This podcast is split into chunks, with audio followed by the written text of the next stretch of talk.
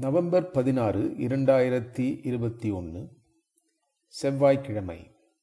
இந்து தமிழ் திசை நாளிதழ். மு. ராமநாதன் எழுதிய பெரியாறு அணை அரசியலும் பொறியியலும் நடுப்பக்க கட்டுரை. கடந்த இரண்டு வாரங்களில் முல்லை பெரியாறு அணை மீண்டும் விவாதப் பொருளாகி இருக்கிறது. இதை மூன்று நிகழ்வுகளாக சுருக்கி பார்க்கலாம்.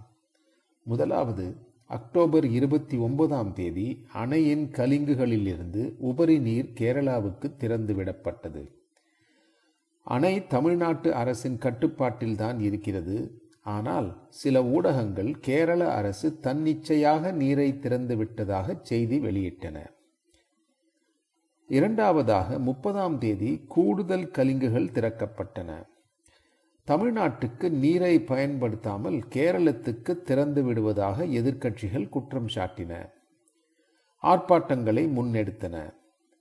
மூன்றாவதாக நவம்பர் ஏழாம் தேதி பெரியாறு அணையை ஒட்டியுள்ள ஷிட் அணையை மேம்படுத்துவதற்கு தடையாக இருந்த மரங்களை வெட்டுவதற்கு கேரள வனத்துறை நல்கியிருந்த அனுமதியை திரும்பி பெற்றுக்கொண்டது இந்த மூன்று நிகழ்வுகளிலும் அரசியல் தலை தூக்கி இருக்கிறது.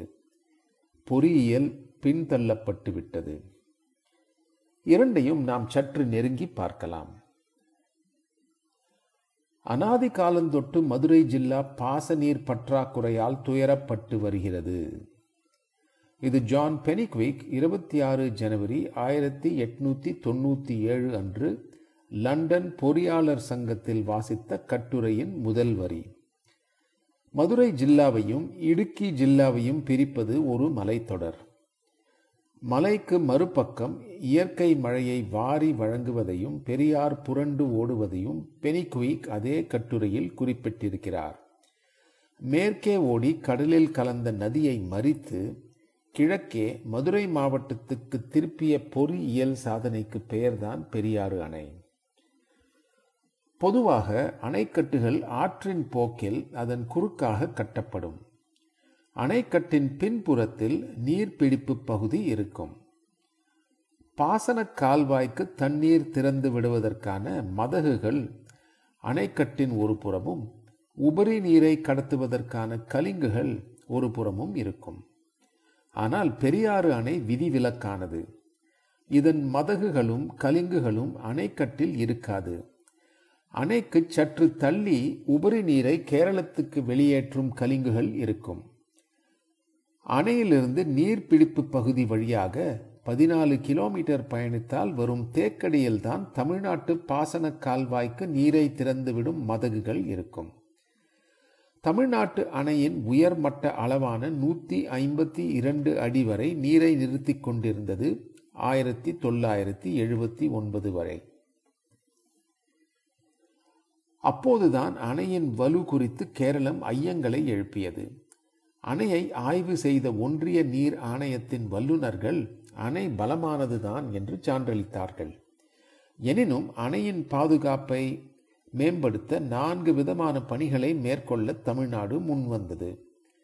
அந்த பணிகள் முடியும் வரை உயர்மட்டமான நூற்றி ஐம்பத்தி இரண்டு அடியை நூற்றி முப்பத்தி ஆறு அடியாக குறைத்து கொள்ளவும் சம்மதித்தது. ஆனால் பணிகள் முடிந்த பிறகும் நீர்மட்டத்தை உயர்த்த கேரளம் சம்மதிக்கவில்லை.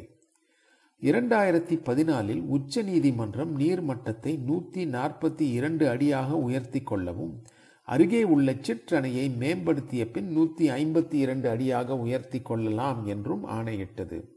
அதன் பிறகு மூன்று முறை நீர்மட்டம் நூற்றி நாற்பத்தி இரண்டு அடியை எட்டியது. இரண்டாயிரத்தி பதினாலு இரண்டாயிரத்தி பதினைந்து இரண்டாயிரத்தி பதினெட்டு. இதில் இரண்டாயிரத்தி பதினெட்டு கேரளம் பெருவெள்ளத்தை எதிர்கொண்ட நேரம். தமிழ்நாடு திடீரென அதிக அளவில் தண்ணீர் திறந்து விட்டதால் தான் தங்கள் மாநிலத்தில் வெள்ளத்தின் பாதிப்பு மோசமானதாக உச்ச நீதிமன்றத்தில் கேரளம் முறையிட்டது. தமிழ்நாட்டு அரசு ஆதாரங்களோடு அதை மறுத்தது. எனினும் பிரச்சனை தொடர்ந்து விவாதிக்கப்பட்டது. மழைக்காலத்தில் உயர்மட்டம் வரை நீரை தேக்குவது நீர் மேலாண்மைக்கு எதிரானது. அபாயகரமானது. நீர் வரத்து அதிகமாக இருக்கும்போது உயர்மட்டத்தை எட்டுவதற்கு முன்பாகவே படிப்படியாக நீரை வெளியேற்றுவதுதான் சரியானது. ஆனால் அனைத்து அணைக்கட்டுகளிலும் உயர்மட்டம் வரை நீரை தேக்குவது வழமையாகி இருக்கிறது. இரண்டாயிரத்தி பதினெட்டில் இதுதான் கேரளத்தின் எல்லா அணைகளிலும் நடந்தது. கபினி கிருஷ்ணராஜசாகர் அணைகளில் இனி நீரை தேக்க முடியாது என்ற நிலை வந்தபோதுதான் கர்நாடகா அரசு தண்ணீரை திறந்தது.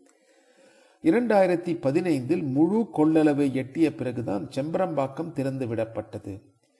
இரண்டாயிரத்தி பதினெட்டில் பெரியாரிலும் இதுதான் நடந்தது. இதை மாற்ற வேண்டும் என்பதையும் இதற்கான நீர் நிறுத்த விதிகளை ரூல் கர்வ் வகுக்குமாறும் உச்சநீதிமன்றம் ஆணையிட்டது. உயர்மட்டம் அக்டோபர் இருபதில் நூற்றி முப்பத்தி எட்டு அடியாகவும் நவம்பர் பத்தில் நூற்றி முப்பத்தி ஒன்பது புள்ளி ஐந்து அடியாகவும் நவம்பர் முப்பதில் நூற்றி நாற்பத்தி இரண்டு அடியாகவும் இருக்க வேண்டும் என்கிற விதி வகுக்கப்பட்டு அதை ஒன்றிய நீர் ஆணையமும் ஏற்றுக்கொண்டதாக அறிய முடிகிறது. இந்த விதிகள் திமுக அரசு பொறுப்பேற்பதற்கு முன்னதாகவே அமலில் வந்திருக்க வேண்டும் என்று கருத இடம் இருக்கிறது அக்டோபர் இருபத்தி ஒன்பதாம் தேதி நீர் மட்டம் நூற்றி முப்பத்தி ஒன்பது அடியை தாண்டியதும் பொதுப்பணித்துறை மூன்று கலிங்குகளை மட்டும் திறந்தது. அடுத்த நாள் நீர் வரத்து அதிகரிக்கவே கூடுதலாக மூன்று கலிங்குகளை திறந்தது. இவையெல்லாம் இரண்டு மாநிலங்களின் பொதுப்பணித்துறைகளும் ஒன்றிய நீர் ஆணையமும் ஒப்புக்கொண்ட வழிமுறைகள். ஆனால் இந்த பொறியியல் நடைமுறைகளில் அரசியல் கலந்தபோது பெரியாற்று நீர் கலங்கியது. இப்போது முதல் பத்தியின் முதலாவது குற்றச்சாட்டை எடுத்துக்கொள்வோம். கேரள அரசு தன்னிச்சையாக பெரியாற்று அணையின் கலிங்குகளை திறந்தது என்பதாகும். அணையின் உரிமையாளரும் பராமரிப்பாளரும் தமிழ்நாடு அரசுதான். இதில் கேரள அரசு எப்படி கலிங்குகளை திறக்க முடியும்? இதில் ஒரு துணை குற்றச்சாட்டும் இருந்தது. கலிங்குகள் திறக்கப்படும் போது கேரள அமைச்சர்கள் இருந்தனர் தமிழ்நாட்டு அமைச்சர்கள் இல்லை என்பது.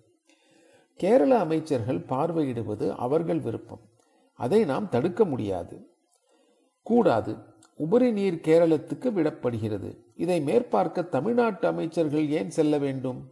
இந்த குற்றச்சாட்டை எழுப்பிய அரசியலர்கள் வேறு அணைகளில் பாசனத்துக்கு நீர் திறந்து விடப்படும் போது அமைச்சர்கள் மலர் தூவும் காட்சிகளோடு இதை குழப்பிக் கொண்டிருக்கக்கூடும் பெரியாறு அணையின் பாசன மதகுகள் அணையிலிருந்து பதினாலு கிலோமீட்டர் தள்ளி இருக்கின்றன.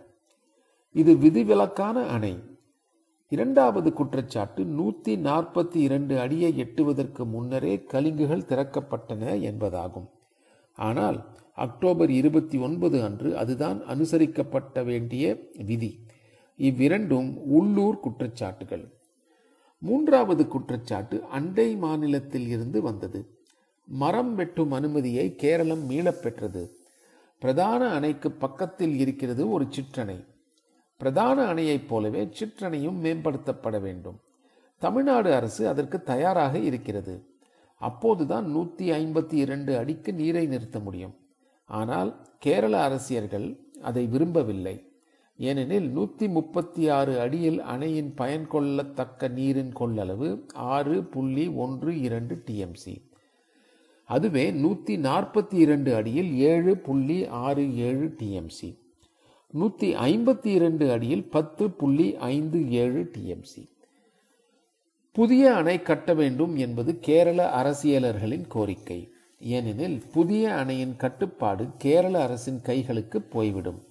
அதற்காகவே அணை பலவீனமானது என்கிற குற்றச்சாட்டை முன்னெடுக்கிறார்கள். சிற்றணை மேம்பாட்டை தடுக்கிறார்கள். நாம் என்ன செய்யலாம்? முதலாவதாக தன்படை வெட்டி சாய்க்கிற நமது உள்ளூர் அரசியலர்கள் தமிழ்நாட்டு அரசுடன் ஒன்றுபட்டு ஒற்றை கட்டாக நிற்க வேண்டும். இரண்டாவதாக சட்ட ரீதியாக நமது உரிமைகளை நிலைநிறுத்த வேண்டும்.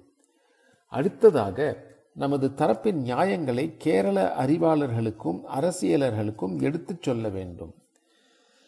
நல்வாய்ப்பாக இரண்டு மாநில முதல்வர்களுக்கு இடையில் பரஸ்பர மரியாதை நிலவுகிறது. அதை பயன்படுத்தி கேரள மக்களின் நல்லெண்ணத்தை பெற முயல வேண்டும். பெரியாறு அணை வலுவானது.